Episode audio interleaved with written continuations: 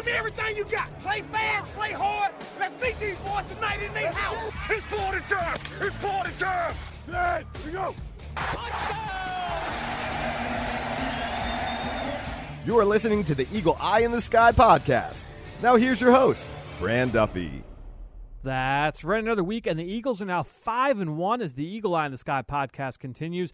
I'm Fran Duffy, and as always, I think we've got a great show for you here on episode number 115. At the top of this week's show, we've got Chalk Talk, where I chat with Greg Cosell from NFL Films to discuss our thoughts on the Eagles' huge win last Thursday night in prime time against the Carolina Panthers. That game had a playoff vibe to it for sure, and Greg and I have a lot to say after reviewing the tape from both sides of the ball. We will also jump right ahead into this week's huge matchup against the Washington Redskins and everything that they present on both sides of the football. Before we get into scouting report, where I'll break down a player that could be in for an increased role this Monday night due to an injury for the Redskins. But before we get into all that, let's not waste any more time. I was joined by Greg Cosell earlier tonight to talk about the big win over Carolina and the upcoming battle with the Redskins. Let's get to that chat now in Chalk Talk.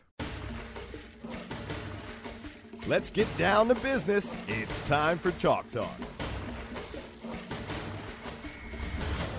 That's right. We're back. Another edition here of Chalk Talk on the Eagle Eye in the Sky podcast. I'm Fran Duffy, joined by Greg Cosell. Of course, you guys already know that. Uh, Greg, it's been a long break since Thursday Night Football. Well, not for Uh, me. Not for you, but for, for Eagles fans. Right, it's been a right, long right. break. It feels like forever since the game. It was an outstanding game. I said earlier, it felt like playoff football, that game. It, had a playoff feel to it just because of how physical uh, on both sides. Gritty. this- it was, a, it was a, a really, really fun game to watch. More grit than glitter, Fran. More spit than polish, as they say. I, I, as sure John Facenda used to say.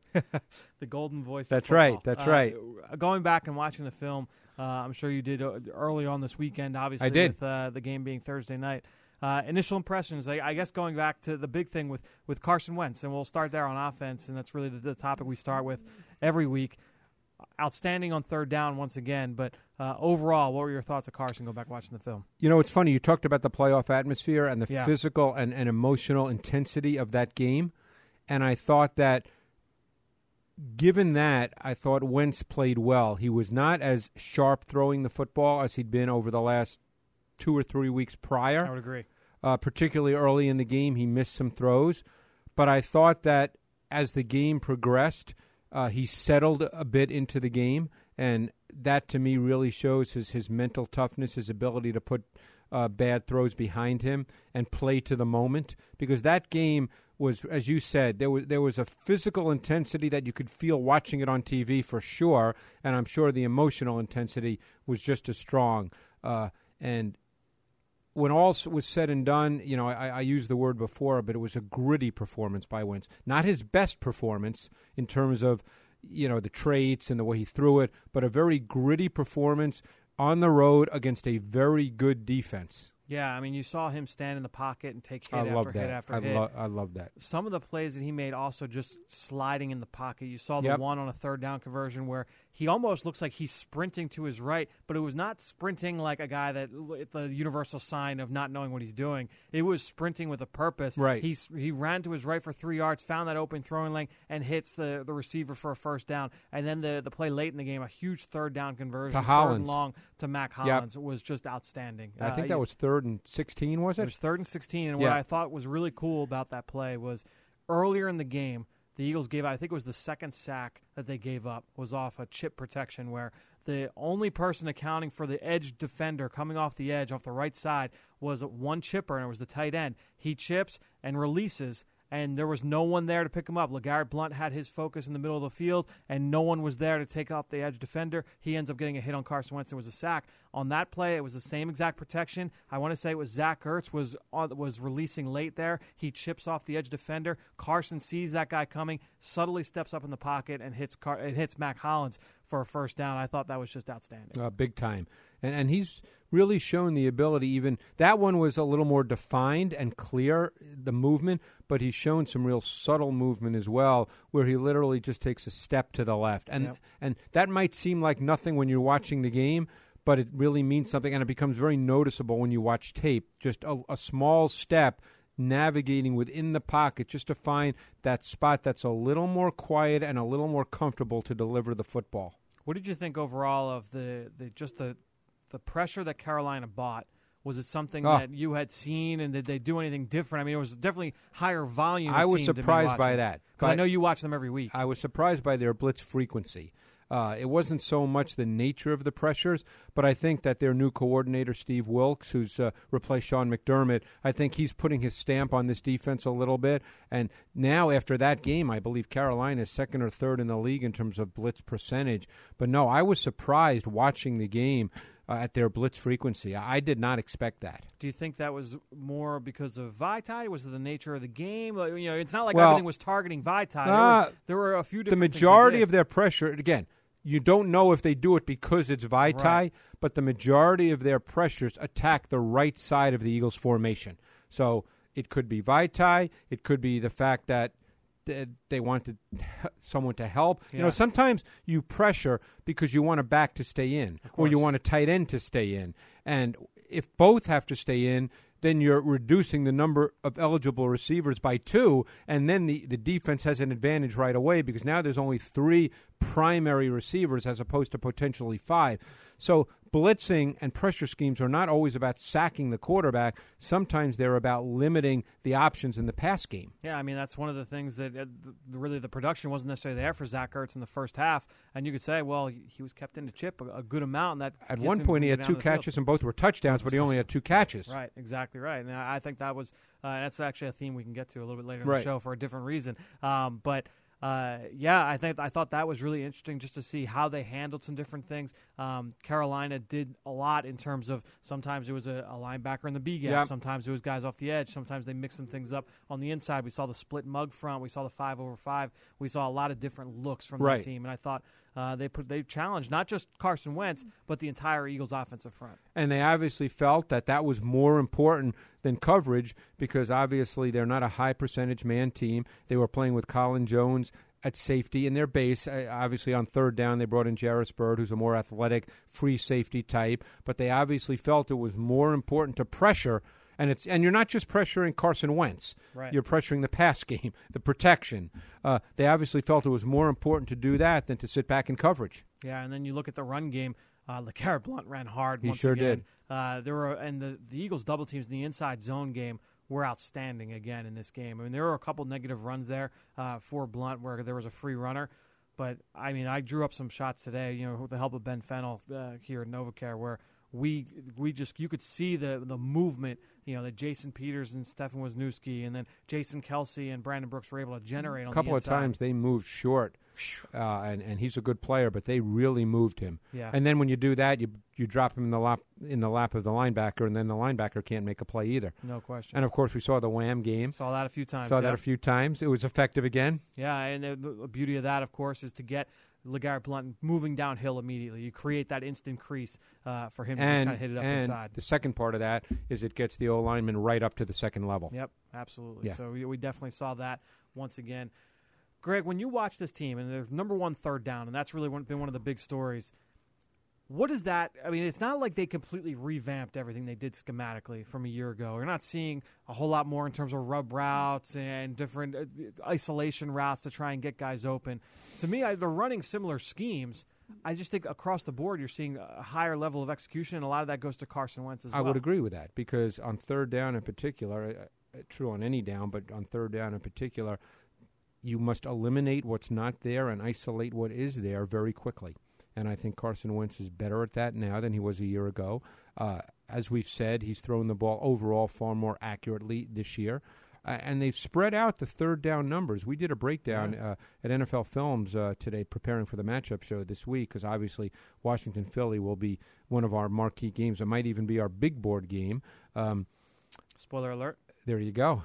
Um, so, uh, you know, we, we, I think uh, Ertz has, I think, 11 third down catches. I think uh, Jeffery, I think, has 10 or 9. Agholor, I think, has 8. I mean, it, it's been spread out pretty evenly. Uh, Torrey Smith, I think, only has 4 or 5, but obviously one of them was the long touchdown a few weeks ago against Arizona. So it's really been spread out among three players pretty evenly. Yeah, it's it's interesting looking at you know Zach Ertz, who's been such a big part of this offense. Obviously, is the leading uh, receiver in terms of the tight end position around the NFL. He's been outstanding on third down. You just mentioned six of eight, four touchdowns for Zach Ertz on third down. Down in the red zone, eleven targets for or eleven catches off sixteen targets. Yeah, three overall. touchdowns. Yeah, Yes, overall. I mean, he's been he's been outstanding. Uh, leads the NFL in terms of targets, receptions, touchdowns, uh, first down catches for the tight end position.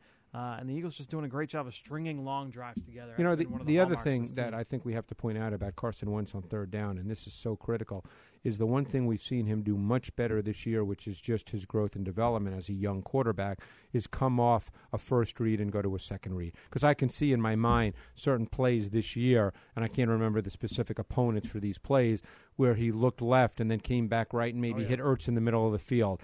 You know, and, and when it's third the and nine, Ertz touchdown wasn't third down, but just the play where he's he's looking over to his left. Yep. He had that high low concept Yes, going yes, to his left, yes. and he works back to Yes. Ertz, and it was outstanding. Yes, yes. Uh, but even just in general, you know, where because don't forget, sometimes third down conver- conversions are not highlight plays. Yeah. If it's third and eight and you get nine yards, you know what? You move the chains, and that's an, and that's a big play in a game. You know what? The other thing too with him watching over the course of this early part of the season, some of his best throws are the ones he doesn't make, and we've highlighted some of that on- on the on the column and on Twitter. The one thing that we didn't mention with that uh, the third down conversion of Mack Hollins was that Nelson Agholor read blitz immediately. He knew that there was that his man was coming, and he cut his route off. He was the hot receiver, and Carson looked at him, but it was third and eight, a critical point in the game, and he knew that you know this is what the defense wants. The defense wants me to throw this three yard pass, And then he'll get Agholor, tackled and we'll punt. and we'll punt. And he held onto the ball, and he's like, you know what, Mack Hollins is going to Yeah. he's going to uncover for me. He steps in the pocket, delivers that ball. Well, that's the thing about Wentz. He has a very interesting balance, and sometimes he crosses the line. Sure. But he has a very interesting balance of of uh, aggression versus what would be the right word, you know, smart, so to speak. You know, there, every once in a while, you'd like to see him either get rid of the ball or thr you know throw it away or maybe s- slide. That's just, I guess, not in his DNA. when he lowered his shoulder into Oh. safety. I listen, me personally, I'll take it, man. I I, I love the. Well, I thought the, Romo said was right. He said, "You love that, but it's kind of silly." and, but it, and both of those things are true. Right, exactly right. So, uh, moving on to the defensive side, this defense it just has a different feel when number I know it 91's stood on out the to team. me. I mean, uh, 90, when 91's on the field, he's he's the defense is a different level. And and here's what was fascinating to me watching the tape. The Carolina Panthers have a right guard who's an All Pro who they paid a lot of money to, and they He's put one of the meanest offensive linemen in football. and they put the burden on him because they didn't they slid away from him mm-hmm. and they let him block Fletcher Cox one on one. In this particular game, it did not work out very well for Carolina. No, it did not. because we remember the play where he caused the interception, but there were numerous So other plays Yep. where he just one on one beat Trai Turner. yeah, And no Trai question. Turner's a good football player now. Yep. No. But but Carolina, you know, normally we see teams slide toward Fletcher Cox. They very often slid away from Fletcher Cox and and they said, "Hey, we're going to let our all-pro guard block him." And I think a lot of that too, we've seen a lot of that this year when Fletcher's been on the field, is what Jim Schwartz and that defensive staff has done to really kind of force a defense's hand. You know, because on that interception, the Eagles lined up in one of their nickel sub packages where it was three defensive ends on the field. You had Chris Long to one side next to Cox, and on the other side you had Brandon Graham and Derek Barnett. Right. And the offense chose to slide the protection towards that two DN side because you know, they can run a lot of different things off Right, of that. right, But then also you had Jordan Hicks lined up directly over the center, just more candy, more eye candy Right. to take away from Fletcher. he kind of just showed up and then backed out. But you, but you can't. You have to. you have to account for. Him. You it. have to account for him. You can't say, "Nah, he's not going to come," and then if he does come, you're in trouble. I just I love everything that they've done this Yeah. year because it's definitely it's got a different feel to it, especially when Cox is in the game. But it's got a different feel to it in terms of all the different things they're doing from a front standpoint. Right, right. No, they really are. Because from a coverage standpoint, I wouldn't really say they're doing anything that elaborate. Yeah, but I agree. But and even up front, you know, there's the occasional stunt. There, you know, they they blitz on occasion. This past week against Carolina, the majority of their blitzes I thought were zero blitzes. Other than that, they didn't blitz very much, and they've been effective with those zero blitzes this year. Um, but uh, even going back to the Redskin game week one when they got Cousins to play fast and, Yep. and, and actually miss a routine throw that turned into a Jalen Mills interception. Yeah, it was cover zero. Yeah, yeah. But uh, uh, so they're not high percentage blitz, and they don't play a lot of exotic coverages or hybrid coverages. but it's up front where they're really, really good. You made a good point. I, I actually never thought about.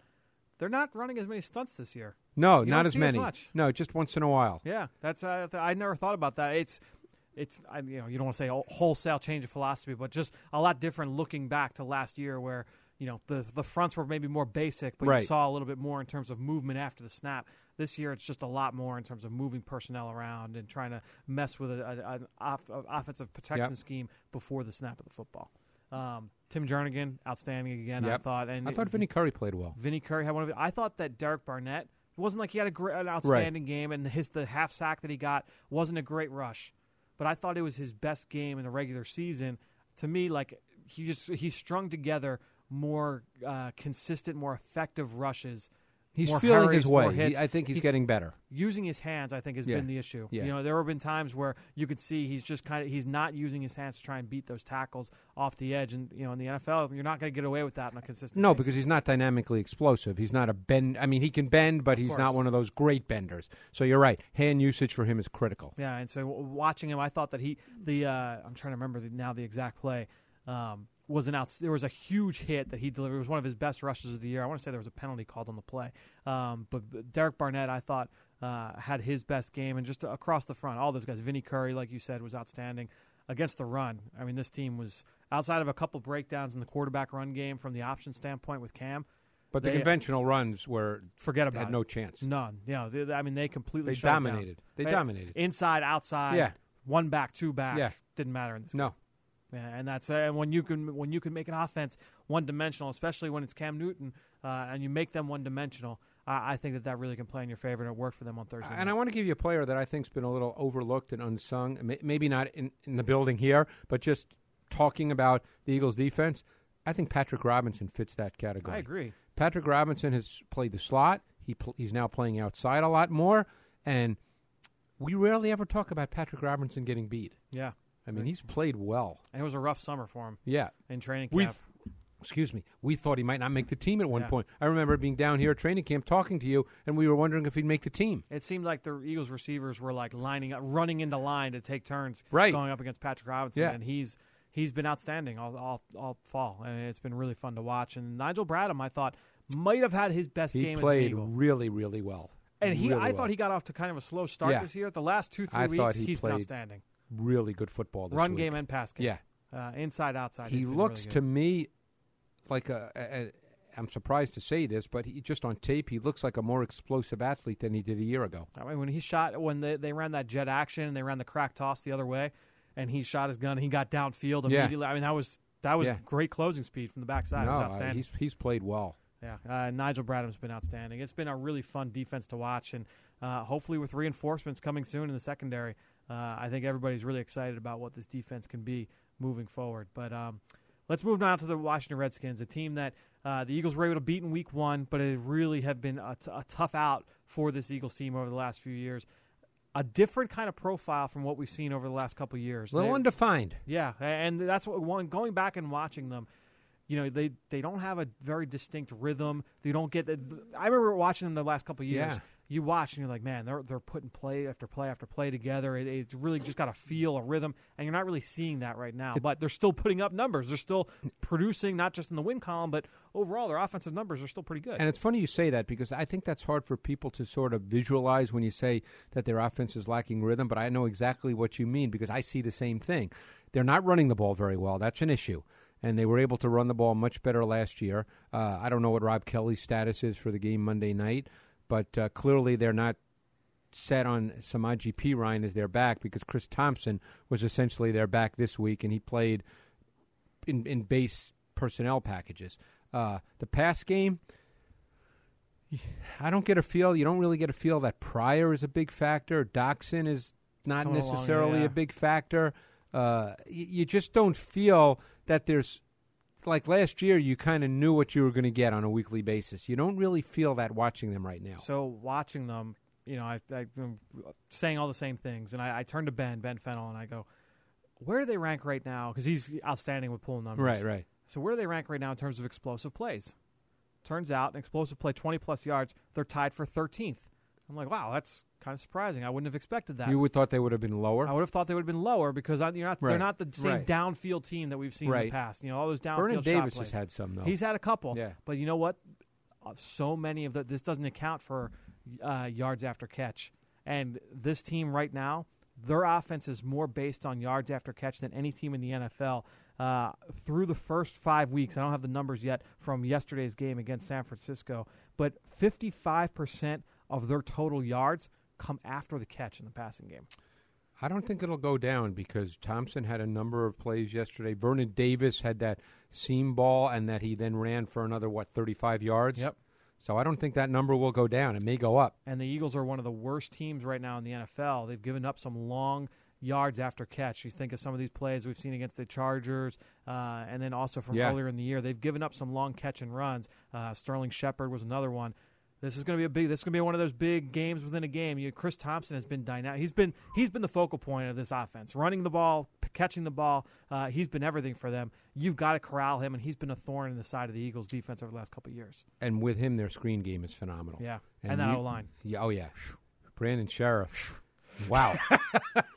I'll post some of the shots Yeah, later this yeah. week. I I mean, it's it's outrageous. Well, one of the things that they've been really good at, which we have not seen much this year, and maybe it was a Pierre Garcon thing, and maybe they're hoping Josh Doctson can become that guy, Mm.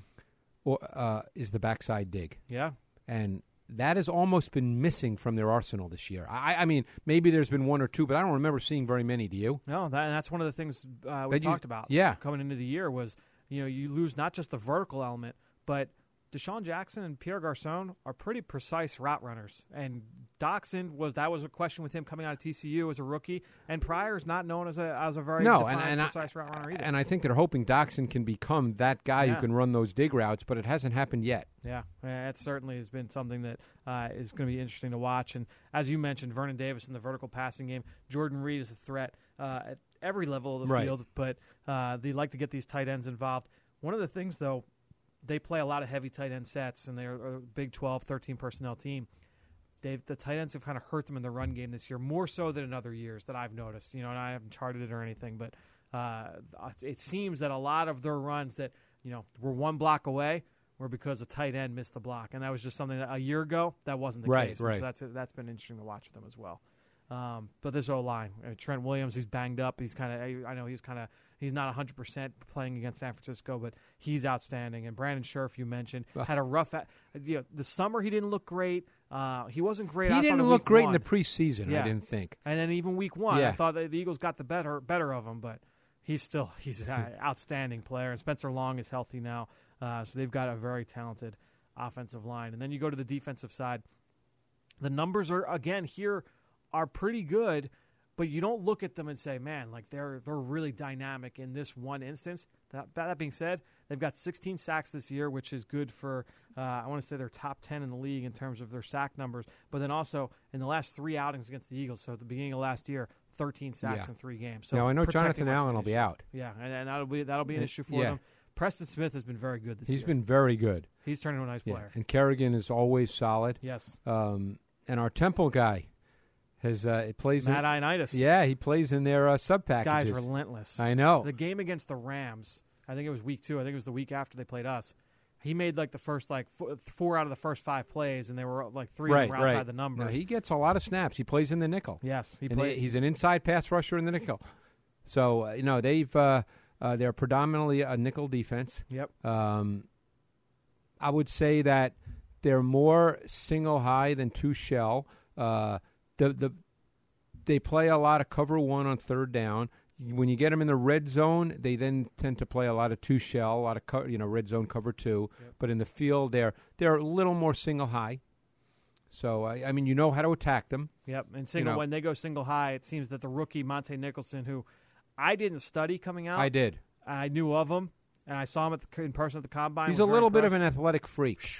He's impressive. That Yeah. pick he had a couple weeks ago Yeah, was really. Good. He's a little bit of an athletic freak with his size and speed. And he had a pass break up yesterday. I Yeah. thought was really really Yeah. good too. And then they have DJ Swearinger who rolls down. who's essentially a box player. a but box player. you know, it'll be interesting to see when they do play man, and they're not a pure man team, but obviously everybody plays man.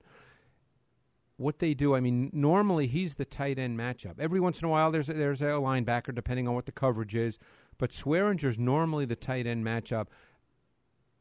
If the Eagles felt going into the Cardinals game that they could match up Ertz on Branch and feel good about it, they're going to feel pretty good about the Ertz DJ Swearinger matchup, don't I, you think? I would agree. I would agree. And then they've done such a good job, the Eagles, of creating those Yeah. isolated matchups for Yep. him down in the red zone. We saw it against Branch in Arizona. We saw it last week on his first touchdown. It was basically was- the same concept. That was a corner too that Yeah. he was matched against. and it was the it was basically Yeah, the same concept, yep. different, slightly different formation, different side of the field, um, but basically the same concept.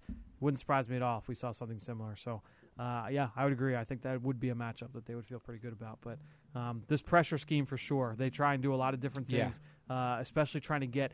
Uh, try and put running backs in stress, you know, in protection, and that, that's one of the big things that they do. and I think that that's you know ideally critical when you're playing the Eagles. I mean, it was very critical when Sproles was there. Um, do we know about Smallwood yet for this week? Uh, no, not yet. Okay. not yet. So that not as of Monday night. Because clearly, if he plays, uh, he's he can be a very very good receiver. So to play off your point. You'd want to try to keep him in the backfield as a pass protector. Sometimes that's the reason you blitz. It's not necessarily, you know, obviously if you sack the quarterback, that's great. Yep. But sometimes the objective in blitzing is to force the offense to have to keep the running back in to pass protect. Yeah, and that's actually what I meant to get to that point earlier with Thompson. Thompson is a great pass protector. He is. Um, but you're probably better off trying to blitz to keep him in. Right, right, right. he is uh, trying to get him out in space, and that's something that uh, he's absolutely able to do. But you're probably better off doing that. So uh, it's gonna be a fun matchup. Prime time, Monday Night Football. division game. You know, it's game. a division game.